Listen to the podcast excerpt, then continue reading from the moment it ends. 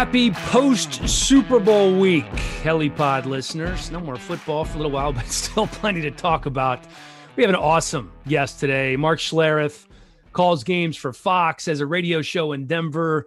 You know him as a three time Super Bowl champion, two time Pro Bowler. Uh, he is a wealth of football knowledge. We broke down uh, the Super Bowl. We talked a little bit about the quarterback carousel, and then we got into his career. The guy grew up in Anchorage, Alaska. He played at Idaho for Dennis Erickson. A lot of stories that I didn't know. Um, of course, we have to delve a little bit into his days with the Washington football team and the unbelievable uh, days that he had there playing with the likes of Darrell Green and Dexter Manley and Art Monk and Joe Jacoby and Russ Grimm.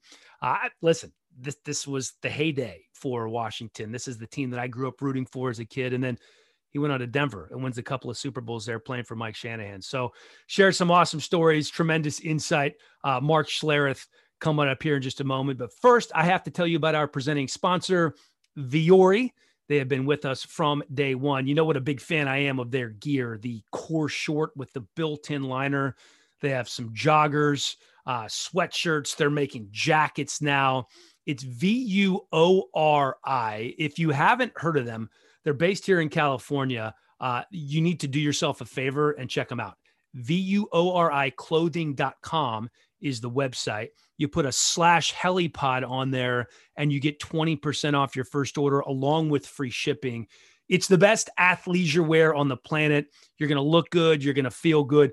The, the, look, look at this. Look at this Vuori t-shirt I'm wearing right now. It's the softest cotton on the planet. Great to work out in, great to hang out in, great to fly in if you're traveling again. I promise you, you're going to love it. VuoriClothing.com slash helipod for 20% off today. Without any, any further ado, it's the latest edition of the Helipod with Mark Schlereth. Let's go. What? Welcome back to the Helipod. Mark Schlereth, our guest today, three time Super Bowl champion, two time Pro Bowler, podcaster, radio show host in Denver. You know him now from a Fox game analyst, former ESPNer, and green chili sauce founder. I, I, I mean, the list goes on. I could add yeah, actor right to the list as well. Stinking good chili you're wearing yeah, right now. Yeah, yeah. Uh, welcome, my add, friend. Yeah, actor, bad actor. You could add bad actor to that list. Uh, yeah, you know what? Uh, you know, we used to say it all the time when I was playing the NFL. The more you can do, the more you end up doing. You know, they just keep flopping things on you. But um, uh, anyhow, it's been good, man. It's been a good, it's been a good run, and I just uh, I continue to run and and I continue to answer my phone. I think that's the key. That that is the key. When people are calling, things are good. Uh, yeah, uh, I appreciate you picking up my uh, my phone call. And listen, let's get into some little Super Bowl stuff, some NFL news, and then I want to get into your story because I think okay. your story is, is absolutely awesome. Super Bowl, obviously, pure domination by the Bucks. You control the line of scrimmage, you know, as an offensive lineman, or even if you control as a defensive line, as the case with the Bucks, you're going to win the game. And you know better than anybody else that a patchwork offensive line could mean trouble. But I, I picked, I picked Kansas City. I thought they'd be able to make it through this. I feel like they were, you know, working on some level with the patchwork offensive line most of the season. But this was a level ten ass kicking. What were you thinking when you were watching the game? Well, exactly that. Uh, you know, it's you go through the entirety of the playoffs, regardless who the quarterback is. If you dominate the line of scrimmage, you win. I mean, look at the Seattle game where the Rams just absolutely, I mean, thunder punched them, both offensively and defensively. They had no answers for it. And, you know, and and here you you start, what's the kid's name? Warford. And then you bring in Wolford, yeah. Start, yeah. Well, you bring in, you bring in uh Goff, who just had thumb surgery 11 days ago, and you win that game because you absolutely dominated the line of scrimmage. And that was it was an ass whipping. And and I'll tell you, it was it was fascinating to me as I watched it because I think one of the things that's been really interesting to me as I've traveled around and called games for Fox, um, as I've consulted for different teams, one of the things that I always do when I'm consulting with teams is I want to take the passive out of pass protection, right? I want to be the aggressor. So the way it works, Dan, and, and, and think about this because you've seen it. You've watched a corner transition to safety, a safety transition to linebacker, a linebacker transition to DN, to DN transition to, to uh, a defensive tackle, a defensive tackle transition to offensive line. After offensive line, the transition is fan. There's there's nowhere else you can go. You're the worst athletes on the field. You don't go from D line to or O line to linebacker or O line to D lineman. You go O line to spectator. That's how it works. And so it's incumbent upon a coaching staff, especially when you have problems up front, to mitigate those potential problems. And when you drop back and get five guys out and play 5 0 protection, 92% of your passes, shame on you. The absolute shame on you for not mitigating the potential disaster. Did you not watch uh, Remmers in Super Bowl 50 when he played for the Carolina Panthers and yeah, made Von, Von him. Yeah, and Von, make Von the MVP. Like, and now you're going to say, hey, you've been starting at right tackle for us. Move over to left tackle, and guess what? We're not going to support you. Like that is that to me is the ultimate football hubris. Hey, we're going to win the way we win, regardless of injury, regardless of the, the defense we're playing. And Tampa Bay defense, I thought that I was with you. I thought Kansas City would find a way to win this thing, but I thought it would be a really close game. And I thought, listen, the way, and I called four Tampa games this year, their defense is so exceptionally fast, so exceptionally aggressive. And Todd Bowles' philosophy is hey, we're going to give up three big plays, but we're going to make eight to 10, and we'll beat you doing that.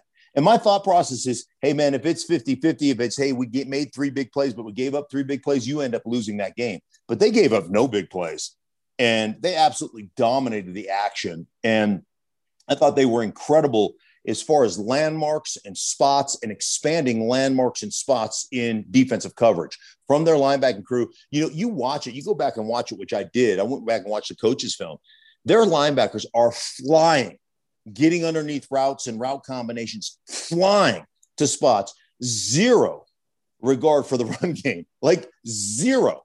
Like, let our four guys up front take care of that. We don't care. If you want to run it on us for 150 yards, be our guests.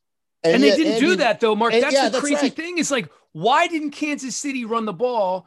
They actually what, what did Clyde Edwards Helaire average per carry? Was was it six, seven yards? Yard. Seven, seven yards. One yards per carry. And and carried the ball nine times. Yeah. Yeah. That's like I said, football hubris. You don't want to do it. And especially in the second half. I understand that you're down. It was 21 to 6 or whatever it was. I understand you're down. And and you you've always been able to score in a minute and 12, right? And and get right back into games.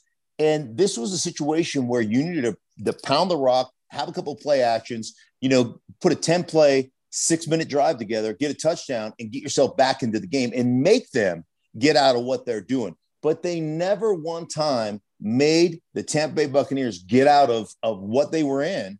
And now they were they were multiple in their coverages. They played a lot more zone than you would think.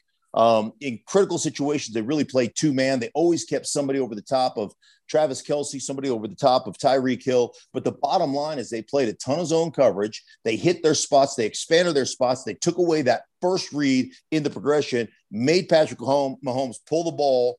And once he pulled the ball, that offensive line couldn't hold up. And, and you know, and, and they never adjusted ever. So, uh, you know, shame on you guys for not adjusting. Yeah, I was really surprised in the second half that you didn't see, you know, more running backs chipping or leaving an extra tight end in there. I, I, they didn't really uh, run an extra. Mo- they didn't do that at all. I mean, maybe a handful of times in that first drive in the second half, and then they just got away from it. Yeah, and and they were facing. It's funny because there was a lot of you know mixture of coverages early in that game. In the second half of that game, they basically said, if you're going to beat us, your defense is going to have to show up and stop our offense and you're going to have to put long drives together. And then you're going to have to hope you have the ball on the last drive and, you know, a field goal or a touchdown wins it.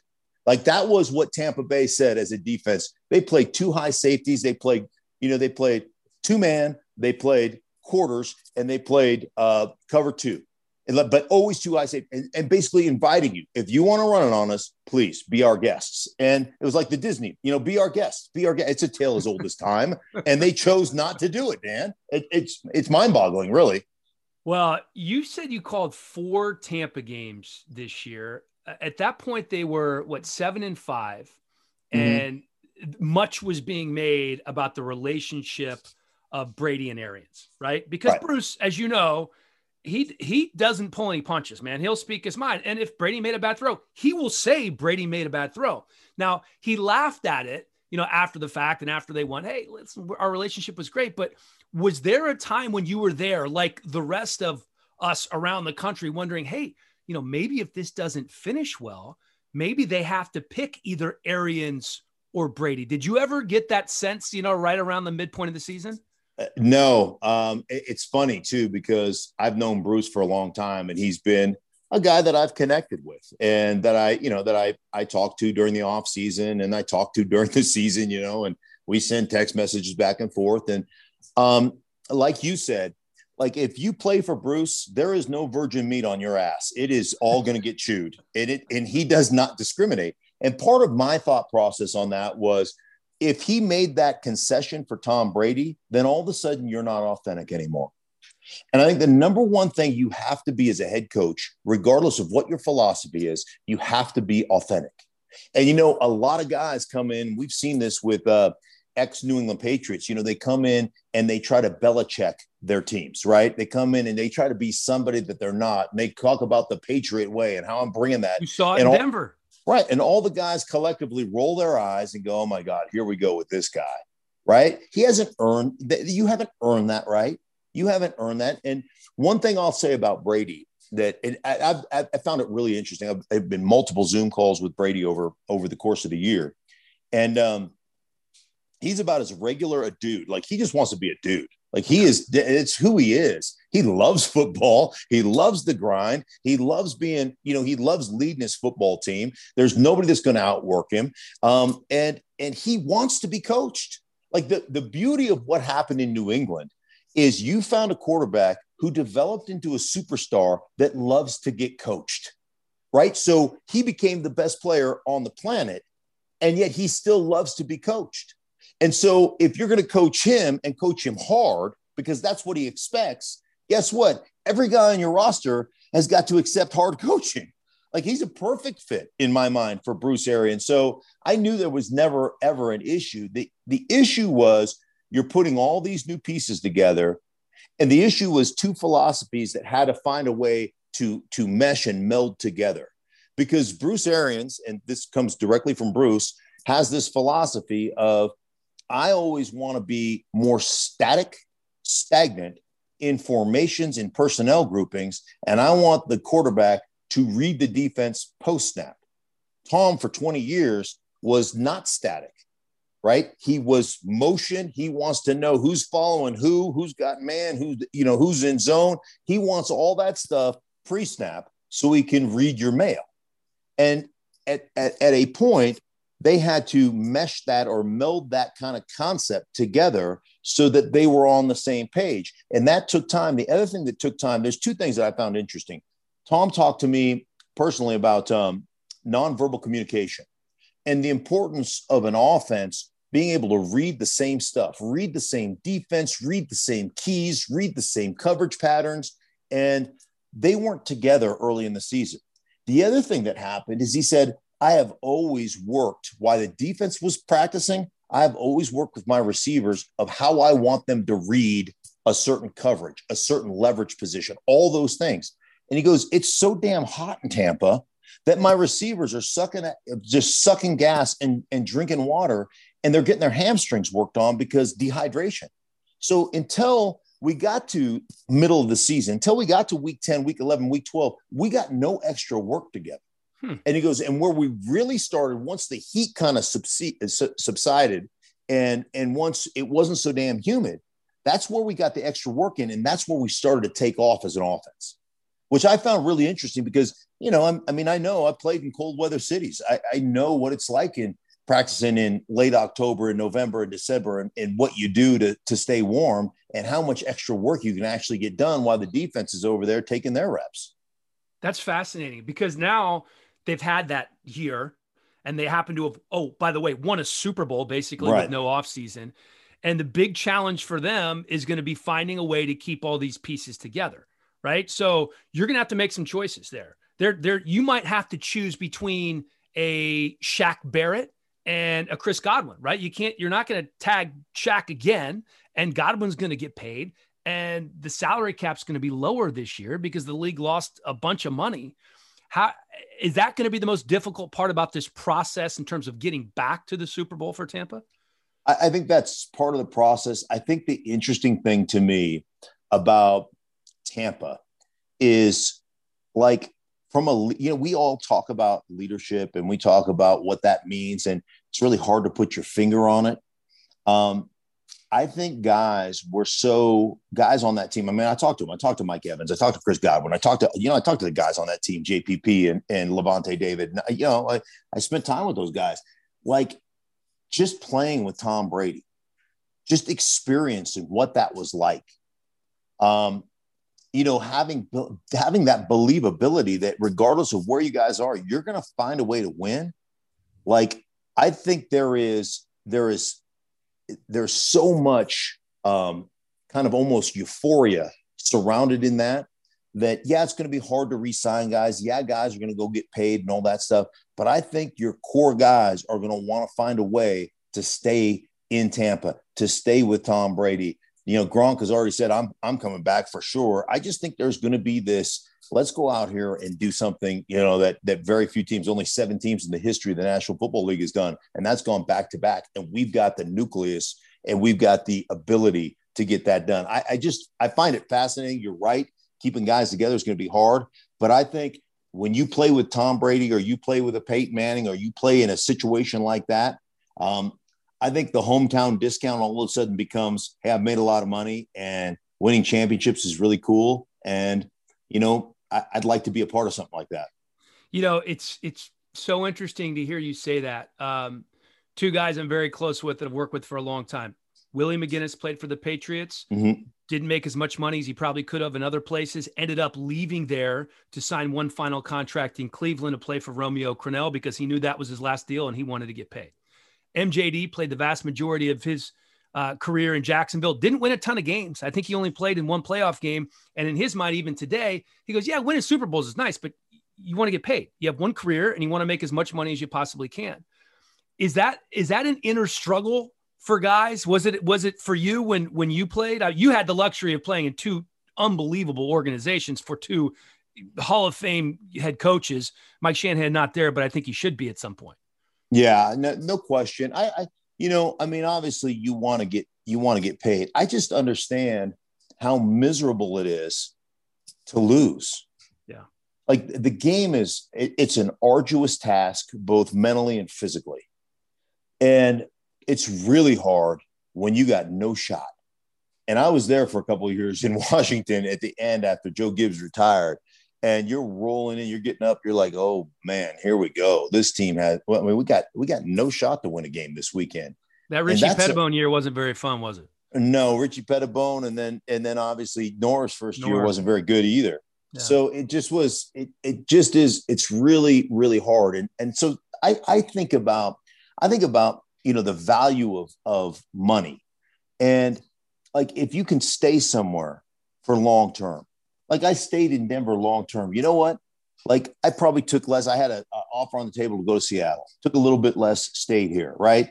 Didn't maximize my value, if you will. I've been maximizing my value for 21 years here in the Denver, Colorado community because I keep getting paid here, radio shows and everything else. So, you know, I, I think there is, uh, you know, I think the problem with with players in the NFL, and I understand why, there's such a short-term gratification aspect to this game. And I think oftentimes, and, and it, it, you know, look at our, our players association, right? I mean, should there be some type of lifetime insurance for vested veterans because we're all going to have problems once it's over? Yes. Do we ever negotiate? Do we ever stand firm and negotiate it? No. We have such a short term, I got to get mine now mentality as players. And ultimately, I think there's a lot more to your career. Um, and and I just think you have to look at all those things family, school, community, everything that you want in your life. You've got to be able to think a little bit longer term um, than I just got to get paid and, and, you know, I got to go to, you know, one of these organizations that just is never going to win. I, I don't want to do that. That that's a great point about being a commodity in a market after you're done playing. You know, growing up in Washington, working there locally for a long time before I moved out to LA. You see that with guys. I mean, obviously, there's so many great players that played in that organization, but the Darrell Greens of the world, Brian Mitchell, who's uh-huh. still doing stuff locally. Um, and, and Rick Doc be- Walker. Hey, Rick Doc, Doc Walker. Walker. has made a lifetime living in, in Washington, being a you know being a backup tight end. Yeah, yeah, and and and made a great living. Still working for the organization. Uh-huh. Um, all right, let's talk a little quarterbacks. Uh, is this roulette wheel that's already going round and round is going to be incredibly interesting going into the offseason. The latest is, is Russell Wilson um, saying he'd be like to be more involved in personnel decisions. Uh, they have received calls the Seahawks have about Russell. They said they're not willing to trade him. He said a couple of times he's frustrated with getting hit too much. Let, let me start with this. How involved was John Elway in personnel decisions when you guys were winning Super Bowls in Denver? Is that is that a realistic ask for franchise quarterbacks in this era? I I don't believe so. Uh, I don't believe it's a realistic ask. Um, you know, and, and Russell's incredible because Russell, you know, Russell's a guy that as soon as he gets done with the game, he re-watches it twice. Once just to watch it, then wants to take notes on what he should be, like what he could do better, what he needed to do, you know, all these things.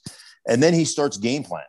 He spends the next two days. He put he puts together a 15 page report for all his receivers, his offensive coaches on the opponent, what they are in, you know, what they are in blitz, what they are in dog, what they are in base, what they are in like what coverages do they run out of base? If they're in a under front, what coverages do they run? If they're in an over front, what coverage? Like uh, he puts together a detailed report. By the time he comes in on Wednesday, everybody has had it Tuesday night. Like the guy is unrelenting wow. With his preparation, which I really appreciate. I appreciate that p- part about him. But you know, there are people that get paid to to scout and to grind through that film and to figure that out. And I, I would say this: I think one of the the the biggest things you need as an organization and as a player, you need to understand everybody else's problems. I think the great coaches not only attack the weakness of the opponent, but they will not attack the weakness of the opponent while exposing their own weakness. If attacking that weakness exposes their weakness, they'll say, I'll find something else to attack. But I am not going to put my team in harm's way and ask, like, you should never be surprised if you put guys in a terrible position and it put if you put somebody in a position to fail, you should never be surprised when the guy fails. like like it, I, I don't understand that. Like I got I was so I was late in my career. I just quit pulling. We took all the power, all the I played left guard, so we took all 16 power out. We took everything that pulled to the right out of our, our game, counter out, power out, all that stuff out. And the the principle of that was Mike knew, hey, listen, Stink can't pull. His legs are bad. His knees are really bad, but he's still really good pass protector and he's still a really good zone blocker. And we can we, we win a lot of games if we execute that well. Why would you put me in a position to be hurt or why would you put me in a position to fail? Let's not put our players in positions to fail. So I think it's really important for coaches to understand everybody's issues so many guys are just focused on their own individual issues. And Russell Wilson wants to talk about protection. Shoot, I'd, I'd venture to guess 30% of the sacks are on you because you you bypass the first thing that's open in hopes to make the schoolyard play, and you make a lot of them. There's nobody better. I, you know, I've joked about this on a broadcast. Uh, when Tyler Lockett and Russell Wilson, when things break down and they go schoolyard, I tell you, they went to the University of Narnia because these two guys are they're freak shows, right? Like what the, their connection is unbelievable. But you also take a lot of hits, unnecessary hits, and you take a lot of sacks because you want to extend every single play. So don't complain about the guys up front when you've put the guys up front in a position to fail. That's on you. And if right. you're getting 45 sacks a year, hey man, if if 15 to 15 to 16, 17 are your fault, well, that's on you. So, yeah, I, from a protection standpoint, yeah, I always look at protection um, as a coaching issue. So, you know, the sacks, Russell's constantly getting sacked 40 to close to 50 times a, a year, right? So, part of it is if I have to drop back and with you know with you know 35 dropbacks a game, and I'm I'm shooting seven step drops and five step drops that have two hitches. Um, there's not an offensive line in in the National Football League that can hold up. The athletes on the other side are just better than us. That's that's the way it is. I mean, think about think about how it works. Like I can whip your ass 65 plays in a row. I give up one sack at the end of the game, and I had a horrible game, and you go to the Pro Bowl. You know, that's why defensive linemen are they're dumb. They don't understand, they just don't understand the game. So, like that's that's the way it works. So the bottom line for me is take those 35 plays, right? Give me give me half a dozen three-step drops where I can be aggressive.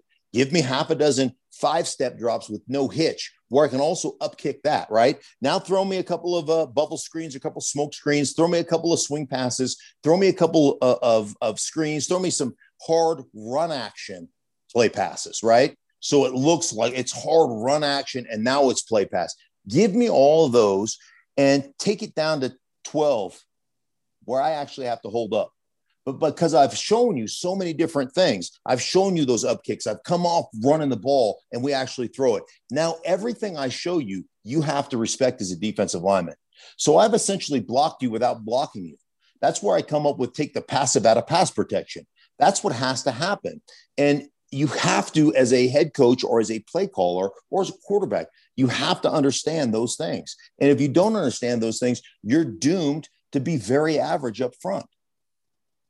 Well, and they've been very average up front for a while, and they've tried to, you know, draft guys and sign free agents in, in Duane Brown. And um, mm-hmm. I'm just wondering, you know, 32 years old, 10 years ago was was near the end for a quarterback, and we've seen how that's changed. 32 years right. now, you you have 10 more good years left. Yeah, you're right? entering your prime. You're entering right. your prime at 32. Yeah.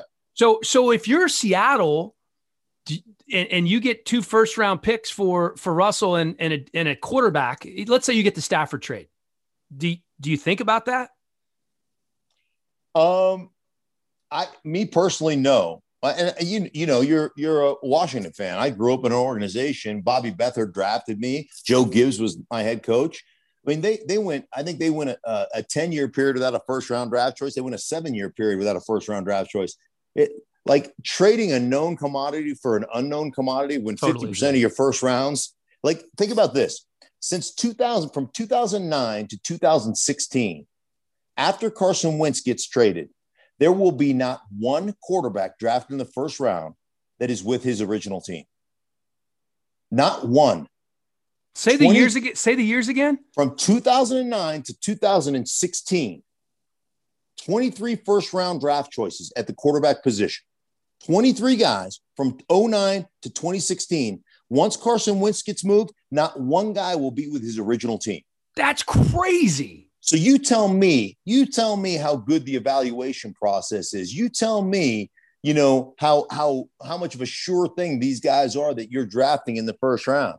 Like it is it is such an unknown commodity. So I'm like, hey, would I give two first rounders? For Russell Wilson, you did. I would do it all. I, I, don't give a rip about first rounders. I can't right. tell you how many first rounders I've watched come in and couldn't, you know, couldn't play a lick. So um, they, they just they're not as valuable to me. Where they're really valuable is controlling your salary cap. Yeah. That's where first rounders are valuable. Well, especially at the quarterback position. So if you can find somebody and you get four and then that fifth year option right on that rookie deal, that's sure. valuable. That that part is valuable. But again, you got to find somebody. Nobody, hey, from 2009, 2016, nobody found anybody. They're, they were all the wrong. Well, you know, I mean, Carson Wentz played well for a while, and right. obviously Jared Goff went to a Super Bowl. But like the the the the LA model makes perfect sense to me. You're in a you like you're in a four year window right now. You have got two of the best players in the world on defense in Aaron Donald and, and Ramsey, right? You've got a young running back and you've got some some receivers that I think are complete football players. Robert Woods, uh, Cooper Kupp, those dudes are football players. You're like you've got a you've got a solid system. You're a quarterback away from really being able to compete in the NFC. And um, and you know you you feel like you've got the ceiling on Jared Goff. You can't go any higher.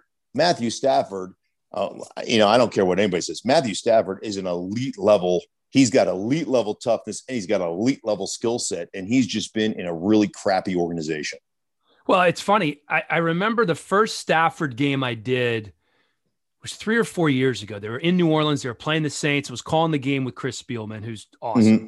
And Spielman says in about the third quarter, he goes, "You you have to pull Stafford out. He's getting so beaten up. You know they're down by three scores. It makes no sense to leave him in the game." 10 minutes later, he had thrown two touchdown passes. They were down by three, and he goes, Just as I said, if you have Matthew Stafford, you have to leave him in the game. right. Here's like I'm doing a I'm doing a Tampa game. I think it's uh gosh, it was uh the day after Christmas, maybe. Um anyhow, um yeah, I left on I left on Christmas Day. I flew in Christmas Day and uh and then uh we called the game the next day. And interestingly enough, like it's it's Tampa and it's Detroit, and um, and I'm talking to Bruce Arians, and and Bruce goes, you know, this doesn't happen very often. He goes, there's one guy, like there is one guy. I leave the locker room early just to watch him warm up, and that's Matthew Stafford. Wow, he's like unbelievable arm talent, tough as shit. he's like the guy. I love him. I just go out to watch him throw because he's that he's that talented. And I, I, I am you know I am a huge fan, and, people always throw out you know records and never won a playoff game. Yep. Do you know in 12 years of starting, do you know how many times a running back has rushed for 100 yards in 12 years of starting for Detroit? I think they have like three or four, right? 11 times 11 times in 12 years That's they've incredible. had a 100 yard rusher 11 eh, 11 times in 12 years well they went they went from the time Reggie Bush retired, and he's been done for four or five years until I think this season or last season without a hundred yard rusher. It's yeah. Incredible. Well, they, Reggie was the last guy. And this Reggie Bush, who you know is not you know Mister Between the Tackles, uh, and right. I can say that with I love Reggie. Reggie's a great man. Um, he's the last guy that rushed for a hundred or a thousand yards for for the Detroit uh, Lions. The other thing is, is he had one top ten defense, and that year they went eleven and five. I mean, like you you got to look at here's what here's what I loved about you know here's what I love. I live in Denver, Colorado, right? And I'm on the radio and and I piss everybody off. Like I'm I'm persona non grata in in you know the Valley. You know they hate me over there, um, and that's fine. What whatever. You know I mean I, I'm just doing my job. So you know we drafted two wide receivers last year and Jerry Jeudy and KJ Hamler, and people got, oh, now we have the speed to compete with Kansas City. Like, we're going to, I'm like, are you guys high? Like, do you understand? Have do you, this is not fantasy football. This is real football, and you don't have a roster that's even close to competing with that roster. And you know, needless to say, they go five and eleven, or yeah, whatever they are. But I think watching the Super Bowl was I, I have this island that I live on uh, that I tell all my Denver listeners. It's called "I Told You So Island," and uh, there's always a mai tai flowing and the sun is always shining and the beach is absolutely gorgeous crystal clear water um, and the one thing that I took away from the Tampa, the Tampa victory was, damn, how deep and how good is their roster? How much athleticism and speed do they have on the defensive side of the ball? And and how nasty are they up front? Um, I just was, I bet you 70% of Tom Brady's passes were all off of play action, all off of run action and play action. It's just, you know, the way they're built. And, and it just was one of those things where I'm like, you know, the quarterback carousel that you talked about that we're all on. I'm like, you guys do realize that Deshaun Watson was four and 12 last year, right? You do realize that if you don't build a roster, it's really hard to win. It's really hard to win if you don't have a good roster. So, um, you know, it's kind of which came first, the chicken or the egg, man. I, I got to build my roster and then hope I find, I hope I find somebody or somebody comes available. Well, speaking of building rosters, former Fox college football analyst Urban Meyer, of course, in Jacksonville now. Mm-hmm. They have the number one overall pick. Um, safe to assume uh, it's going to be Trevor Lawrence. Obviously, right. what if you're if if you're Urban and the guy's a CEO, right? I I, I think mm-hmm. he's going to have tremendous success on the NFL level because listen, he's not this offensive genius. He's not a play caller. He's an organizer. He's a leader of men. And I think as a head coach in the NFL, that's what you need to be.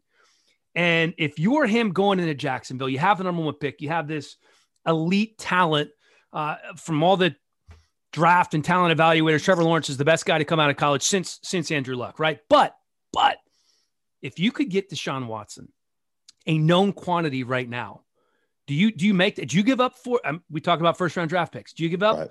four first round draft picks if you can get Deshaun Watson right now?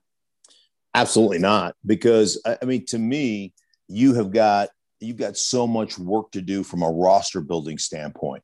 Um, you've got so much work to do up front with your offensive line. You've got so much work to do um, across the board.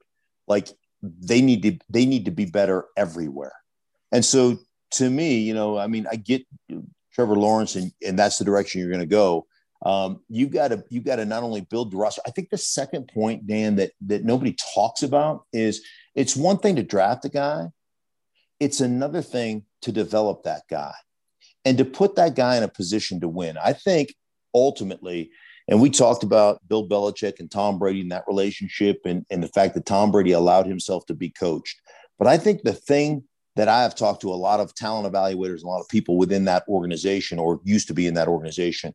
The one thing Bill Belichick probably does better than anybody else is he has a philosophy of don't tell me what a guy can't do. Tell me what he can do. And I think we, I, I think this is just human nature in general. We tend to, you know, look at everybody else's issues so we can feel better about us right? Well, at least I don't, you know, boom, I don't, I'm not that guy. And at least I don't do that. At least I don't, right? And so it makes me feel better about me. And Bill Belichick is, he tells his scouts and he tells his coaches, don't tell me what a guy can't be or what he isn't. Tell me what he is. And then can we put him in a position, I don't care if it's six plays a game, that helps us win that game. And I think they do a phenomenal job over the course of the season of putting guys in positions to win.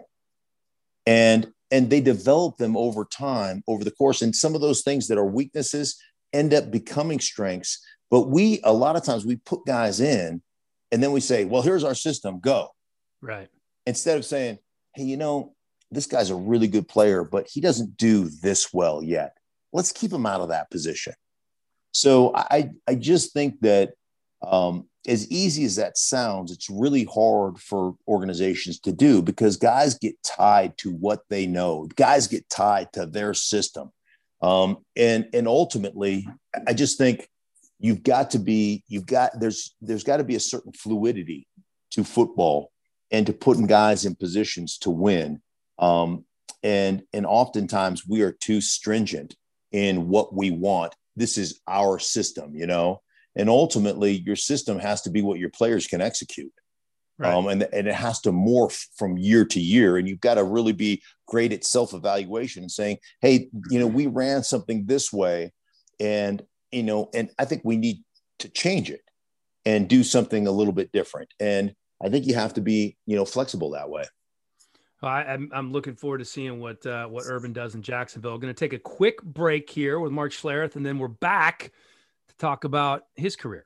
Time for a quick timeout to tell you about a few of our sponsors. And we start with Greens Plus, a health food leader since 1989, known for creating the first ever blended green superfood powder and the first company to infuse that green superfood into a bar. The bars, powders, tastes great. The most effective way to improve your immunity, detox your body, boost your energy, and get that nutritional insurance that your body deserves. All organic, gluten free, available at Whole Foods, Amazon, or greensplus.com. I recommend going to greensplus.com because you get 20% off if you use the promo code HELLY. You like smoothies? Throw some wild berry superfood powder in there. Greens Plus. At Vaco, the motto is we invest in your career, so you are here for the duration of ours. Vaco, a premier talent and solutions firm that provides boutique level service with global reach in the areas of consulting, consultative project resources, executive search, permanent placement, and strategic staffing. You need somebody to fill that C suite position. Vaco has you covered. Their areas of expertise all across the board, folks accounting, finance, tech, healthcare IT, ops, administration, or international managed services. Vaco's still growing. They serve over 40 markets across the globe, 1,000 employees, 5,000 consultants, and 750 million in revenue. At Vaco, they're doing it right. Check them out, vaco.com. That's V A C O.com for more info on how they can connect people to their dream jobs and help leading companies find talent to grow their business. So back with Mark Schlereth, three-time Super Bowl champion, two-time Pro Bowler, as promised, talking about uh, his career a little bit here. So you grew up in Anchorage. Had mm-hmm. my first trip to Alaska. Did that cruise thing through the Inside Passage. We end up in Anchorage, and uh, just, I mean, God's country, just beautiful, yeah. beautiful uh, area up there. And you had two scholarship offers um, coming out, right? It was Idaho and Hawaii. Yeah, yeah. And, and growing up in Anchorage, how did you naturally not go to the polar opposite and, and end up in Hawaii? Was Idaho just more familiar? I, I, there's two reasons. Uh, one, we had vacationed in Hawaii. Like when you grow up in Alaska, that's the number one vacation destination because Hawaii is a, a direct five hour flight from Anchorage. Right. And, you know, and just to get down to Seattle is three and a half hours, right? And you're still in drizzly weather, you know, back then. So it was kind of a natural destination. And so I'd been to Hawaii a bunch. Um, and there was two things. One, I, I grew up in like 55 and drizzly is my kind of day. Like I was like, oh yeah, this is great. You know, I love it. and so I really thought long and hard about could I wake up to 75 and breezy and sunshiny all day, every day, I think I'd go crazy. I think I would go insane. Um, and so I knew myself well enough to know I'd like to go somewhere that actually has four seasons, you know, and that right. like I thought like that would be something that I would be like from a familiar standpoint, something that would I would gravitate towards more. The other thing is, um, you know, I went on my recruiting trip to Hawaii, and they were in the WAC at the time, and um, and during that time they had the Pro Bowl going on, and so they would always bring the recruits like myself to the Pro Bowl practices, you know, because they were on the campus at the University of uh, Hawaii, and I am watching Earl Campbell and and Eric Dickerson and Joe Klecko and like I'm watching these guys. You know, I'm a you know a little um, six three, you know, 220 pounds from Alaska, and and I'm like, I really like watching everybody and then and then seeing the guys that played all the Samoan guys and stuff and played at Hawaii, you know, walking through the weight room. I was like, I don't know if I can play here. I, I played, I seriously, I played in Alaska. You know, we played six games a year and it was intimidating. I was like, I just don't know. Like, I'm looking at these NFL players. I'm looking at these these dudes, these like I said, Samoan dudes in the weight room. Just, I mean, I like, I don't know that I'll ever actually play. I don't know that I, I can handle this. And then, you know, I went to Idaho and I was just a different former athlete, right? They were division one double A. And I'm right. like, okay, at least if I come here, I think I can play. And, uh, and I questioned whether I was going to play there or not. Also, just because I, I didn't play a lot, you know, you didn't play a lot of football when you grew up in Alaska. So you end up having a good career there. John Friesz was your quarterback for a little while. Mm-hmm. Dennis Erickson was the coach for when you got there. H- how long was he there after you got there? Uh, Dennis was there for several years, and then uh, Keith Gilbertson took over when okay. Dennis went to Wyoming. Yes. All right. So you you have a good career there. You get drafted by Washington in 1989. And that was two years after they won the Super Bowl. This is one of my great memories. That was the Super Bowl when Doug Williams exploded in the second quarter and Timmy mm-hmm. Smith and they and they beat Denver. So this is the heyday for the then Redskins. Gibbs is the head coach. Joe Bugel's the O line coach. You get drafted by the team that has the Hogs. I think Jim Lachey had just arrived from San Diego. Is that right? Mm-hmm. Yeah, that's correct. Take me, and, and then you look across the ball, and it's like Manley and Mann and Green and Neil Olkewicz and Alvin Walton who would put yeah. you on your ass, and Todd Bowles at the other safety. Take me back to that first training camp and your first time wearing the burgundy and gold and what was that right. like for you coming out of uh, idaho? all right i want i want to tell you first i want to go back to that idaho because my career i was injured my whole career pretty much. So okay. i actually played defense. I, I came in as an offensive lineman and i was athletically gifted. You know i could i i ran i mean i ran i could run and i could jump and they moved me to defense and i ended up playing defense for three years. Oh wow. I and yeah and i kept i tore acl and i you know i kept hurting myself right and it got to the point where i moved back to the offense um, i moved back to offense my redshirt junior year after all these injuries and played a couple of games at center and tore up my elbow in a game and was done again. I had I, I got it caught in a pile and and dislocated it and tore the ligaments in it. So hmm. I was going to have another season season ending surgery. And the University of Idaho um, retired me from football. So I was retired from football for about eight months. And um, and you know, you when you're young, you heal. You know, you have the surgery, you heal. Started lifting again, started working out again, and then I pestered my way back back onto the team. I, I Mike, I it's funny. I was at this event with my old coach Keith Gilbertson. He has a different story than me. I pestered everybody to the point where they were just like, sign these papers to limit our liability towards you as an injury risk, and we'll let you play. He swears that I jumped over the desk and pinned him up against the wall and threatened to kill him. Um, I don't remember it that way. I'll bet um, you know. Yeah. Yeah. So, but anyhow, they let me come back and play my senior year, and I ended up playing um, and, and playing the whole season without being hurt. But I had no agent. I, I mean, I had nobody. I had nothing. Right. I played one year of college football essentially on the offensive line, and one night, Marvin Washington, so Marvin Washington was a defensive end who was a basketball player, came out and played one year of college football, got 14 sacks. He was 6'6, two, you know, 265, specimen. just chiseled. Yeah, just a specimen, right? And so um, everybody is, you know, everybody's really high on Marvin. And one night, I, I like I said, I don't have an agent. I don't, I, I played one year of college football. I just don't know what I'm going to do. And I'm training and I'm trying to figure out what's going on. And Marvin calls me up called him Dirty Wash. And Dirty says, Hey, man, I got so and so coming to work me out tomorrow. Why don't you just show up to my workout? Well, great, thanks. 7 a.m. I show up. It's like the Bengals, right? And I was like, "Hey, my name is Mark. I play offensive line. I just, I just really appreciate if you'd work me out. If you'd let me work out." And everybody but the Jets was like, yeah, sure, whatever. The Jets were like, dude, like this is a, a private workout, get out of here type of thing, you know. But I pestered them too to let me work out, but they had no intention of of of you know really taking a look at me.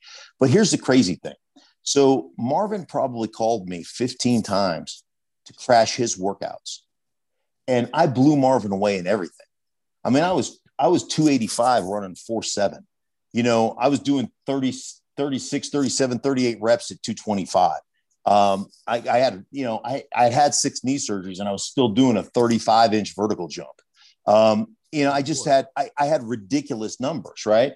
And so, anyhow, that's how I ended up getting drafted in the NFL. If it wasn't for Marvin Washington, I would have never been drafted in the NFL. Him being my friend, a guy that I dearly love, basically, you know, and it's one of the it's one of the re uh, one of the ways you learn about like sacrifice and what it means to be a part of a team. I love being a part of a team. I love being a part of it. I always, I always tell people when I'm out public speaking and doing my thing, like think about when Jesus started his ministry. What's the first thing he did? He grabbed 12 disciples, said, let's, let's build a team and let's change the world. I love being a part of an offensive line, being part of a, a, a offensive unit of being a, you know, being um, a part of a broadcast team, being part of my radio team. I love, I just love team. You know, I, I love the family aspect of it. And I love the fact that you have to sacrifice for one another for anything great to happen. And so Marvin makes this sacrifice for me. And it's really the only reason I got to play in the NFL. Now, fast forward, 1997, we win the world championship. We beat the Green Bay Packers. Uh, I pretty much single-handedly won the game. Uh, the helicopter spin is is because I missed my block, but I don't even want to get into that. Um, no, so so we win that championship. I'm down. You know, I, I'm sure I had some off-season surgery because I always did, right? So I'm down in the uh, in the equipment room, or not in the equipment room, in the training room with ice on my knees or whatever. And Mike Shanahan comes down. He's got a sheet of paper like this napkin right here, right? And he goes, "Hey, man, um, we really need some depth along the defensive line. We need a guy that can go from D end to D tackle, kind of guy that has that versatility um, because most of all, I just want a guy that fits our team, a guy that could be a real Bronco. And so he hands me this piece of paper, goes, check out. And there's like seven guys on, right? First guy my eyes gravitate to, Marvin Washington. I go, sign him. So he signed him, and Marvin and I won a Super Bowl together as members oh, of the Denver Broncos. That is so, awesome. right? So that's that's how I got into the NFL. And then getting into, you know, it's funny, fear is an interesting motivator, right? Like the difference between people who make it and people who don't is the people because everybody has fear and the people who let their fear paralyze them never under they never realize their potential Like I was scared to death. I threw, there's not a game that I ever played that I didn't throw open a trash can. But somehow I kept putting one foot in front of another and going, okay, here we go. Let's let's roll. So my first, like I get drafted to to Washington and I'm with the Hogs. And the very I, will never forget this. I, I I swear to you, I am we're doing um, one-on-one run block, the very first training camp practice. And it's Dexter Manley and it's Joe Jacoby. Oh gosh. And they're lined up and they are hunting, right? They're coming off the ball. And Dan, I kid you not, he's home. And I was like, oh shit. I was like, oh, it was a sound I'd never heard before. Like it, all my years of high school football, all my years of college football, I was like, it's a sound that I'd never heard. The collision was such that I was like, I was literally peed down my leg a little bit. I was like, I don't belong here. I kid, I kid you not. I was like, I don't belong here. Like I had never seen anything like it. Russ Grimm would come off the ball. Russ Grimm, spindly little arms, didn't really work out. Just a big barrel chested guy, just had a rocket up his ass. And he would come off the ball and just shorten your neck. And I am like, Lord have mercy. So the first game, this is a true story. First game I ever started, we were in Philadelphia playing in the vet. It was like week nine or 10. And so I get the start because Mark May tears his ACL. So I become a starter. And we're playing the, you know, they're the number one defense in football, right? They got they've got uh, Clyde Edward. They've got uh, what was it? Uh, oh gosh, Clyde Simmons. Excuse Clyde me, Clyde Simmons, Simmons, Reggie White. Reggie White. They had uh, they had Jerome Brown. Um, I, I mean, I, I, it was a who's who. Uh, Nasty. just just absolutely filthy, right? And so this is my start. You know, Byron Evans and and Eric Allen and and I'm I'm telling you what, it was it was unbelievable. So I'm going to get this start. And um, we're warming up in the end zone. You know, they're dog cussing us, Idaho, you're going to get your ass kicked, you know, and all that stuff, right? So I'm warming up because Joe Jacoby's the guy who plays beside me, right?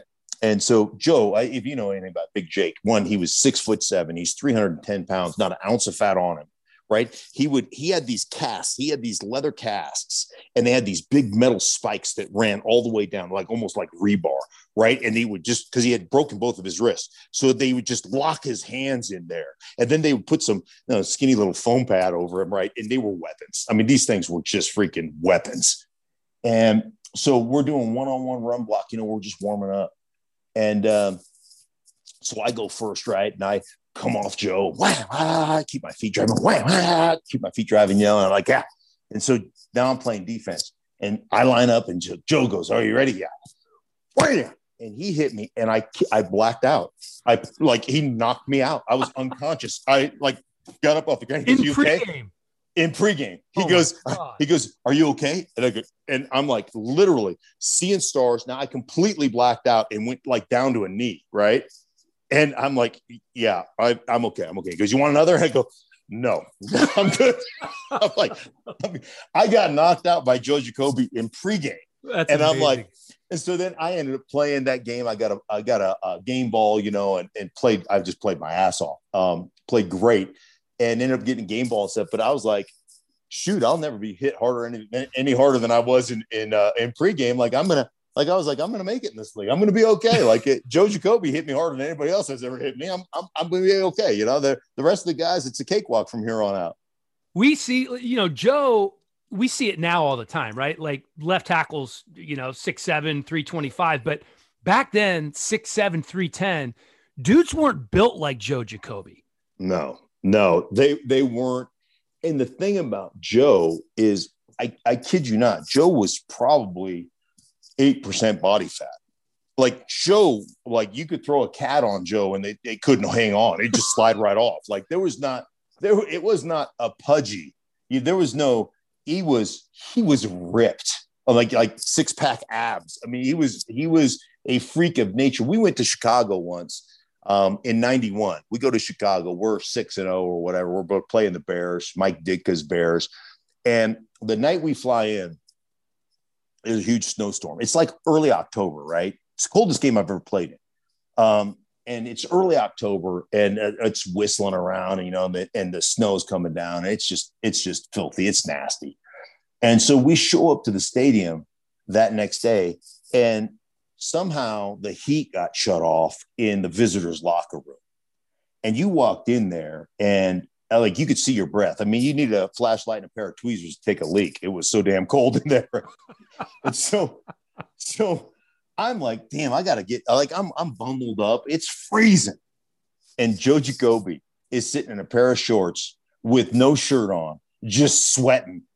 I'm like, dude, it's like it's literally 28 degrees in here. He's like, just kind of hot right now. you're like, you're a different animal, man. He was a different. He's a he's a great, oh, just a great teammate and a great guy and a phenomenal player. Yeah, you know, it's it, one of the coolest things that I was able to do uh, locally when I was in DC. They're working for George Michael back in the day. Oh yeah, um, was being Canton when Art Monk and Darrell Green went into the Hall of Fame, and one of the things that sucked the most was when I was there the last time when when Joe didn't get in, and I in my mind in that group, Russ Grimm, Joe Jacoby, two Hall of Famers. You know, I I, I would I would love to see him in there. He, he's an absolute stud. You Go, I would too. Yeah. yeah. no, no, no. He, it deserves to be, and that's you know that's part of the problem. That's part of the problem with the voters. And, and when you get into that, you know, it, it's such a nuanced profession playing offensive line. You know, I always joke around. It's uh, the secret mushroom society. You know, only we know what we're doing in the secret mushroom society. The head coach doesn't even know what you're doing. As long as you get it done, nobody questions you, right? And so, um, you know, when you get to be a voter and you don't have, you just don't have any real tangible, like there's no tangible statistics to measure up against other guys. And so it's really hard. You know, it's funny. I had a, I had a conversation last year at the Super Bowl, and I was talking to the guy who was presenting, trying to get uh, um, Steve Hutchinson in the Hall of Fame. And he's like, ah, Boselli's up and Hutch is up and Faneca's up and da da da da. And there's nothing, you know, I mean, ah, all the Pro Bowls and all that stuff, but there's nothing that really is a differentiator. You know, in, in my presentation, I go, Are you kidding me? And he goes, No. I, he goes, well, What do you mean? I go, Of course there's a differentiator. The poison pill was created in contracts over Steve Hutchinson. I was like, That's all you need to say. Like, that gets him in. Like you created a poison pill in a contract based upon how dominant this player was.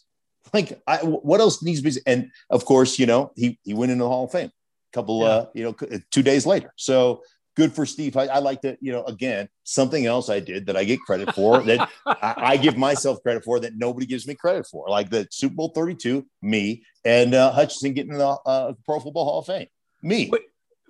Go back to the the the hogs in DC. Was the five o'clock club still around when you were there? Oh yeah, absolutely. Yeah, absolutely. The five o'clock club is uh that little shed. That I mean, it was it's so funny because you know everybody go in there and they play Bourré was cribbage or Bourré was right. the, the, card game of choice, and uh, you know they would just all hang out and, and have a few beers and play some cards and uh, you know gamble a few bucks and it was this crappy little equipment shed.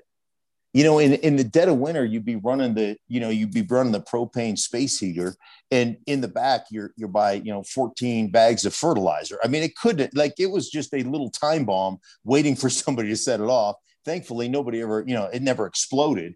But you know, it's and you would get done like in the five o'clock club, and you'd cough, and you'd have you know soot in your like in your lungs you know you blow your nose and all this it will be all black soot and and like guys just that's that's what they did. They just they hung out. And you you know what's what's cool about that is is that you connect. You know one of the things dan i always say you've got a 13 and 14 year old. And as a parent you know one of the things that's always asked of me when i was raising my kids and when i'm out speaking is like what did you do to spend quality time with your kids and I said, anytime I spend an hour, put an hour aside to spend some quality time with my kids, they do something to piss me off, you know? And it's yeah. no longer, it's no longer quality. You know, the key for me and the key for my wife was quantity time. I wasn't going to outsource the raising of my kids to somebody else. We were going to do it. We didn't do everything right. We made a lot of mistakes. But one thing my kids can never say is that I wasn't there. I coached my son's baseball teams from the time he was four to the time he went to high school. I coached all my daughter's soccer teams, both of my daughter's soccer teams. Um, right now, I have an eight year old granddaughter. Our date every Monday and Wednesday is I take her to taekwondo practice and I watch taekwondo practice and I go to and fro. I want to be invested. I want to be invested in their lives. And in those moments of quantity, there are slivers of quality. Things happen. Like we didn't let our kids take the bus. We we, we drove them to school. I would like on Tuesdays I'd pick them up, and on Fridays I'd pick them up during the football season, and then during the off season I drove them and picked them up every day, because that time to decompress in the car, it was always with me. Oh, you wouldn't believe what happened today, Dad. You know, da, da, da, right? And and those moments, you know, th- there's slivers of quality. And I told Mike Shanahan when I was here in Denver, I told him in I think in 1996, I convinced him to bring breakfast. I said, "You need to start feeding us breakfast." And he's like, "Oh Lord, here we go, stink. Why why do you need breakfast?" and I said, "Because instead of guys rolling in four minutes before meeting with a McMuffin, right? They roll in here an hour early. They have some breakfast, kick their feet up, they connect. And I go, I'm in here watching film. I walk in the facility every morning at 5 a.m. I'm watching film. Like, I, I first I'm rehabbing for two hours, then I'm watching film for two hours. Like, this is what I do. And I go, if if the young guys came in could grab some oatmeal or some eggs and some bacon and sit down and watch film, guess what? I get to influence them the way they study, the way they prepare, the way they get ready to play. And I get to educate them on what football really is and how it really works and how to actually study film as opposed to watching film. And ultimately, you know, we go on this run, this three year run that hasn't, I think it's been duplicated one time tied the number of wins we had over a three year period. We went 13 and 3, 12 and 4, and 14 and 2. And a lot of it was because of our connection as a group and because we studied together. And I always say, hey, man, four eyes are better than two, and eight eyes are better than four, and 16 eyes are better than eight. The more guys we get in here watching together, and it's part of the problem, you know, we have eliminated time together in franchises, and guys watch iPads at home man, I, I, it's, it's a problem because guys don't study the game together. The more you can study it together, the more depth of knowledge you're going to have. And the more guys can say, Hey, did you see that? Or did you look at that? Or what do you think about this? And then it's collective. And that's well, and how we, you, that's how you bond. And now with the pandemic, even more so, you're separated you're doing Zoom calls. And one of the things that I'm afraid is going to happen now is the players and the are going to say, look, look at the quality of play this year. It didn't drop off. We didn't have any offseason. We weren't together. Like perhaps we should continue down this road. And obviously, by listening to you, you don't think that would be a positive. No, I don't, I don't think it would be a positive at all. And I think there, I think, um, you know, you have to, you have to understand that if everybody's, if everybody's collective ability or collective knowledge has all dropped, it's not that you it's not that it wasn't it, it's not that that wasn't good or that it wasn't entertaining but it's not as good as it could be. It's not right. as entertaining as it could be. And eventually you know what's going to happen? You know eventually the, the play is going to get so bad like where it's really bad and where it really where, it's, where it really struggles more than any other place is up front offensive line wise and you know you're you're you've got hundred million dollar commodities at, at, the quarterback position. Um, like I always tell people, hey, I you know I could I could take a I could take a football and throw it to you, um, and you could catch it and throw it back to me. But if we we set out to do one on ones, I'd whip your ass because I have a skill that's been developed over years of doing that.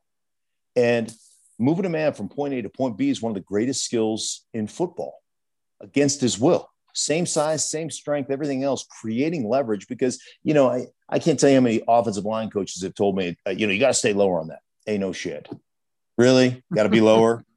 so, you know, leverage is created through technique. It's not that you come off, if you're both six foot four, it's not that you're coming off and I'm 12 inches lower than you. Like wow how do you do that? No it's technique. It's through your feet it's through your hands it's through your hips. It's the way you snap a guy off because you're going to hit helmets and then one guy is going to create this kind of upward motion like take you through the top of the stadium. And that's technique. That's technique in your hands and your feet. And that's where the game is played and so there's no greater skill in football. And the problem is, is we keep eliminating that skill. That skill has got to be worked on. It's got to be developed. It's got to be, and it's and it's hard if you're not doing it live. It's hard to develop that skill. And so, you know, that's the thing that worries me most is we're going to lose. We're going to continue. You know, why does like I, just why does why has the game gotten to we don't throw seven step drops anymore? Everything is get the ball out of your hands in two seconds. Everything is short, is underneath. It's like that's what the game has become because we don't have the skill to actually shoot. When I was in Washington, I can't tell you how many seven step drops we took. you know, in 1991, we played, we went, we went uh, 14 and 2 in the regular season, 17 and 2 overall, 19 games, gave up nine sacks, and we threw a ton of seven step drops. That's what we did. Yeah. Uh, you know, and, and that's the de evolution of, of football, if you will. That season, I believe it was seven sacks in the regular season, two in the postseason. I don't know if that's been duplicated. No, no, it zero in the it was nine total. Was it nine we total went, in the regular season? So we went in to the last game of the season in Philadelphia, and we ended up losing that game. But we ended up pulling everybody. We pulled our we pulled a bunch of our starters. We went into that game with six total sacks. Wow. In so six sacks in 15 games. And we gave up three in that game to be the total of nine. And we would have, we just set the NFL record had we been able to go, you know, keep it at six. So it was at nine, but nine total sacks. And we didn't give up a sack in the divisional playoff game. We beat uh, Atlanta. The, the championship game, we beat Detroit. And then in the Super Bowl, um, we put down the Bills and gave up zero sacks in, in, in those three playoff games you said you you consult with teams now, and I'm assuming yeah. that's about the, the offensive line primarily. Yeah. Yes. When you watch guys now, we always talk about the tackles. They get all the love. All right, let's let's go mm. inside for a minute. Who's uh-huh. a guard or a center that you watch, and from a technique standpoint and strength standpoint, everything you look at and you say, "This dude's a badass." Watch the inside three. So I'm I'm doing a game. I've got Detroit, and I do one of the things I do for my crew is I create um, I create videos. So every game I'll create a series of probably 25, 30 videos of things that I'm looking at, coverages that they play, guys that like whatever the case may be, like underneath coverage where guys get lost, you know, like this is where I would attack this team because these linebackers never hit their spots. Yeah. Like like the the hook droppers never hit their spots. Like the the buzz dropper is always late, you know, whatever it is, right? So I'll create all these videos and I'll share them with my with my group, my team. So I'm doing a Detroit game, and the game that I'm breaking down at the time is Tennessee, mm-hmm. and I end up I end up putting together like four or five clips of um, of Rodger Saffold. Yep. And uh, what's the what's the right ta- right guard's name? I think it's Davis. He's a young kid out of some small school. He's out of UT Chattanooga. Yes. Or, or Charlotte, and, one of the two. Yeah. Yeah.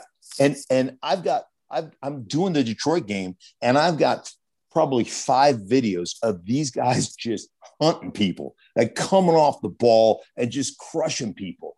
And then, like, I got done. I was so excited. I'm like, gosh, look at Saffold. Like, there's a reason that the Rams haven't been as good since they let him go. Like, kind of, you know, and I get all done this and I'm, I'm ready to send these videos to my crew. And I'm like, oh, that's right. We're not doing the Tennessee game. right. I mean, that's a oops. I got too excited. Um, I, I love watching like Ryan Jensen in Tampa is not the most skilled guy at the center position, but he's the nastiest player in football. And I was talking to Jason Licht about him and Jason's like, one of the reasons I signed him was just to create a culture in that room of nastiness. And he goes, you know, you, you have a bunch of big, good athletes, and all of a sudden you have to get, you know, attitude. And right. that's my attitude guy. And so it creates this toughness culture. So, you know, you you watch, you watch certain guys play. Trent Williams for San Francisco is literally launched from a cannon. And he may miss every now and again, but if he hits you, you're done.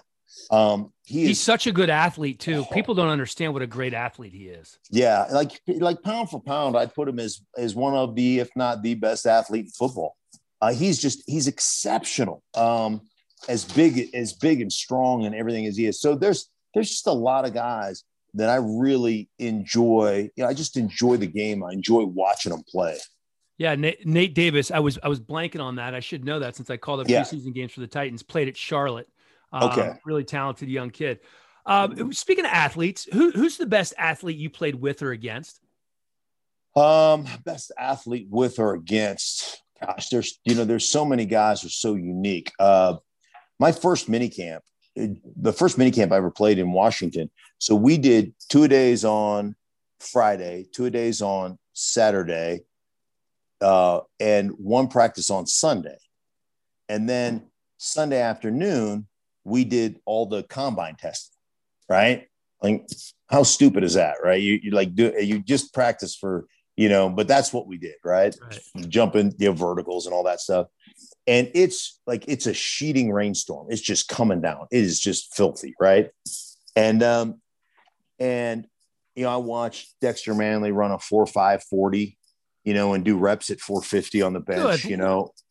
He was that fast? Oh Dexter? yeah. Yeah, four five, like four five eight, four five six wow. in this in this rainstorm. But the whole team kind of gathered around when Darrell Green ran. Yeah. Like everybody wanted to see. It. I was one of them. I wanted to see it. And it is like you got turf shoes on. They're sopping wet because you just practiced in a rainstorm. And now you're running 40s on this thick, bouncy turf at Old Redskins Park. And it's like I'm it's flooding off, like the water is cascading off the crowned, you know, the crowned field. And Darrell lines up, and Darrell does. It's not like he's a track, like he's just like, ah, you know, it's not like he's a smooth track athlete, you know, like Usain Bolt or whatever. Right. And this guy takes off, boom, after three days, after double days, you know, two days of practice or three days of practice in this rainstorm in regular turf shoes, not rate, not, not, you know, not, not uh, track, track, track cleats, right? Regular turf shoes that are sopping wet because we just practiced and ran a 428. Holy cow. It's just like 428. Yeah, yeah, you don't need to run anymore. I mean, it, it, it, it's it's ridiculous, right? It's absolutely ridiculous in those conditions. Um, and and you know, so just watching Darrell do things on film, and you know watching him do it for 20 years yeah. uh it's just you appreciate anything more than longevity because as i get older i'm, I'm 45 now and i watch brady and some of these other guys who play a long time and I, the quarterbacks are one thing but when you see you know a linebacker or a mm-hmm. lineman that's in year 12 and 13 in the league to it's it's to me that's incredible I agree. I think it's I think it's phenomenal what they're able to accomplish, and and you know I think the the big thing to me like I played against Clay Matthews. I think he should be in the Hall of Fame. You 100%. know, I mean, I, re- I remember he was in like year 10 in Cleveland and I was young and, you know, Pro Bowl type player. And we were running this, we are in uh, this little fold, you know, where the center blocks back on my guy, fold around. I'm, I'm going to hit the middle linebacker, you know? And I'm like, he's 10 years in the league at this time. And I'm like, I'm going to run over this old man. and I came jimming around, wham, and just like stymied me, right? And I'm like, ooh, Maybe there's not. There's something to him.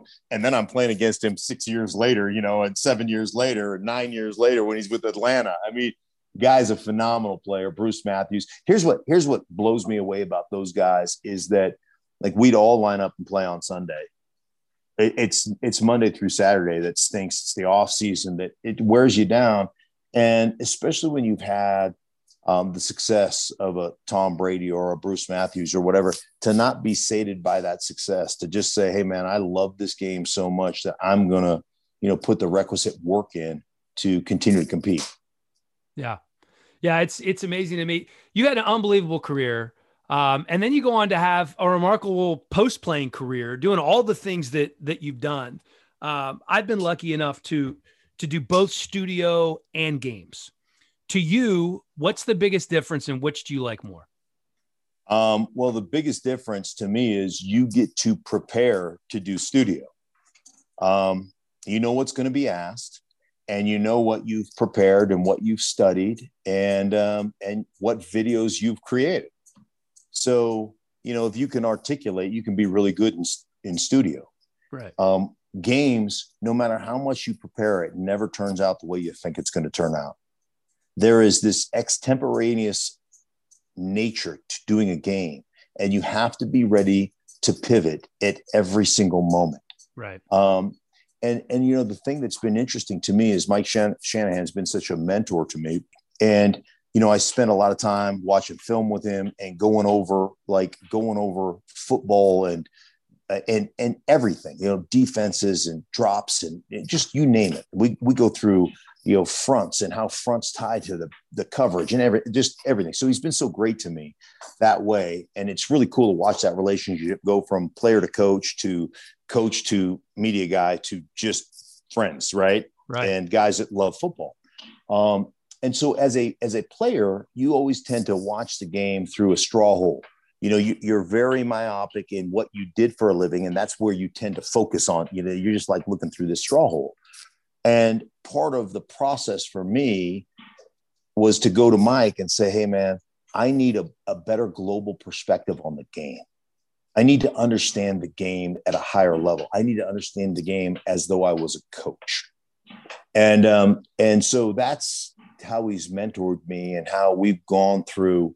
Um, you've just gone through um, all kinds of just all kinds of the concepts of the passing games the evolution of the passing game and how certain plays evolved and how they became what they are today and uh, and and just to to you know um, immerse yourself in the knowledge of football and like I've learned more in the last 18 months about the game than I learned in 12 years of playing and and tw- uh, you know 16 years or 18 years of covering it um, so it's just it's just a, a, cool process.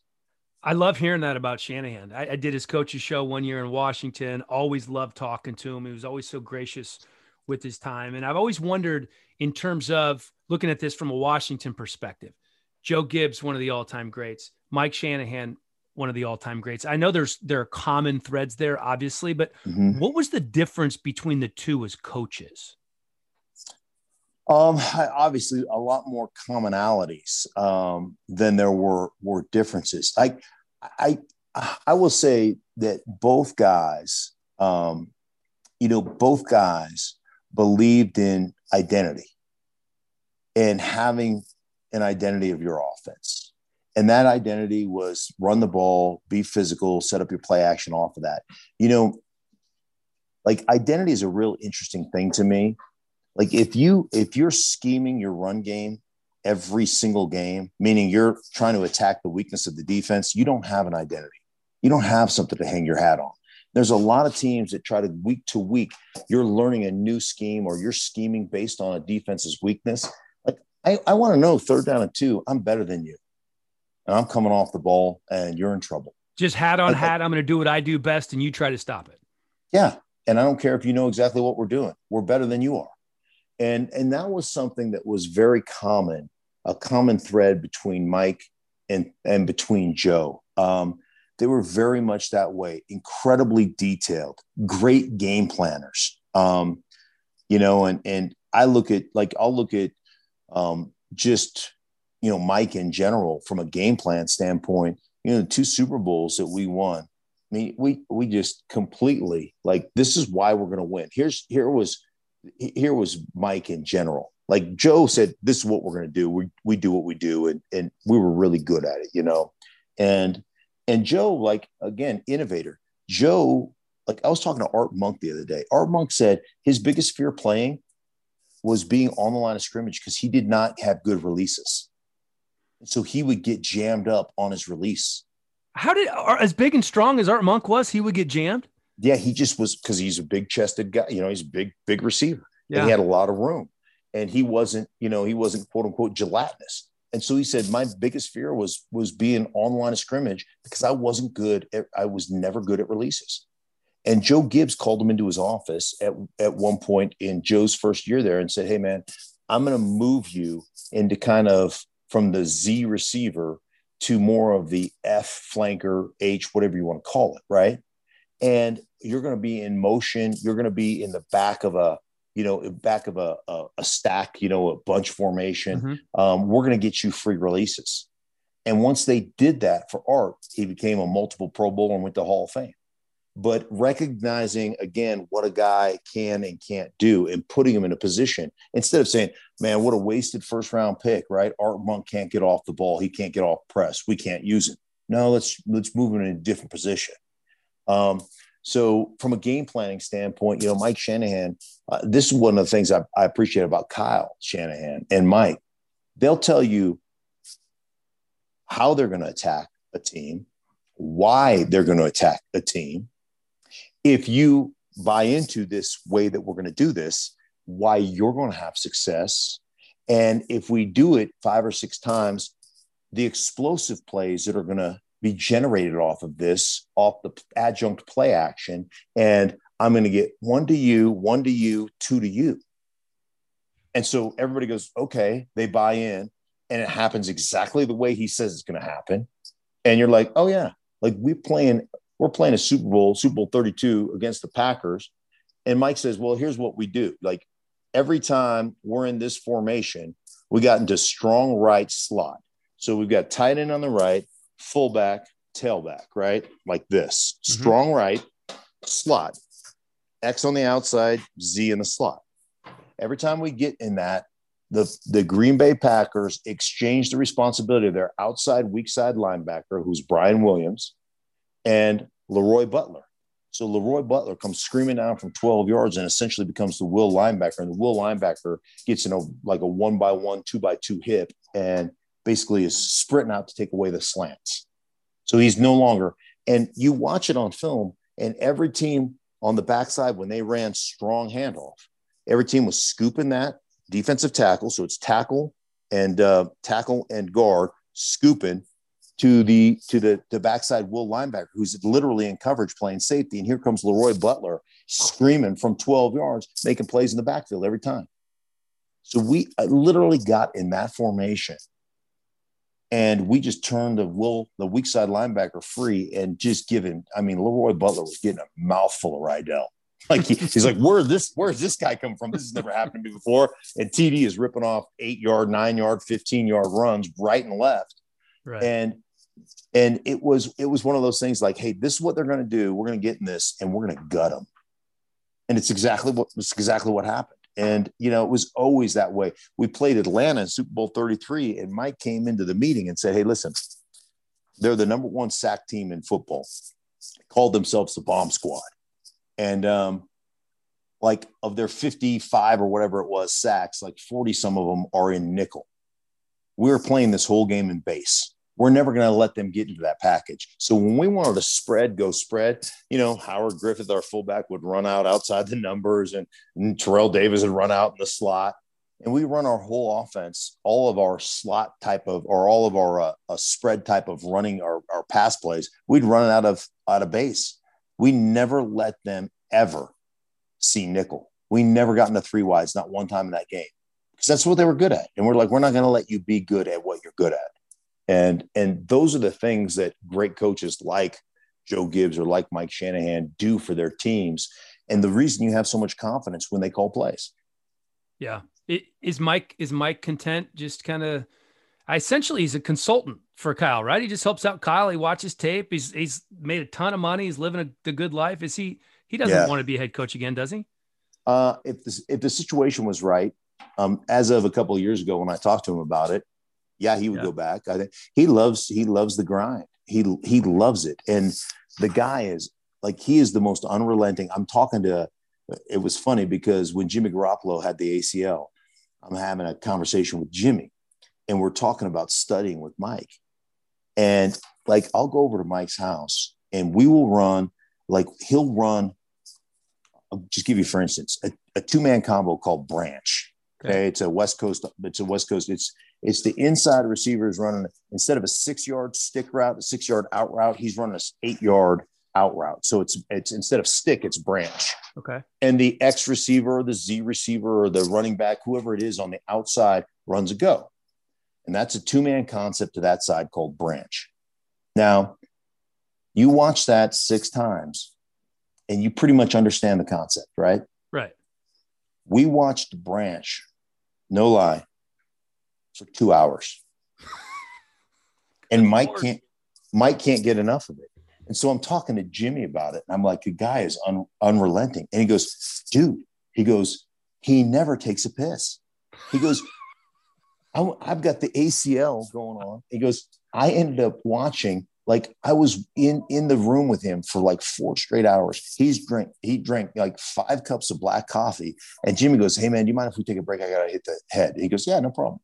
He goes, "I go to the bathroom, I come back. He's still sitting there sipping coffee." He goes, "All right, ready to start?" And we went for another couple hours. He goes, "The guy never took a, a break ever."